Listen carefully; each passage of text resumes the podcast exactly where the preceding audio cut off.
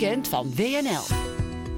Ja, Mark, wat doe jij dan eigenlijk voor die podcast? Ja, nou, ik sta dus op uh, in, in, alle vroegte. samen met de kat valt, valt de, de, de, krant dan zo. En die, de kat ligt er dan op. Die trek je dan onder vandaan. En dan begin ik ze te lezen. Dus dan probeer ik het allemaal een beetje tot me te nemen. De, de socials, radioberichten, televisie, oude gidsen. En dan denk ik, nou, wat kunnen we daar nog van vinden wat de rest nog niet heeft bedacht? En het mooie aan jou is dan altijd dat jij dan nog met iets komt van denk, nou, daar heb ik zelf nog aan gedacht. Terwijl ja, ik vind dat dan altijd het meest voor de hand liggende. Maar hoe kan dat, Margreet? Jij dat over voor de hand ligt? Want ik, ik ben verbijsterd soms, jouw mening. Nou, ik weet het niet. Volgens mij uh, zijn er heel veel mensen die zo denken als ik. We zullen het zien in de podcast.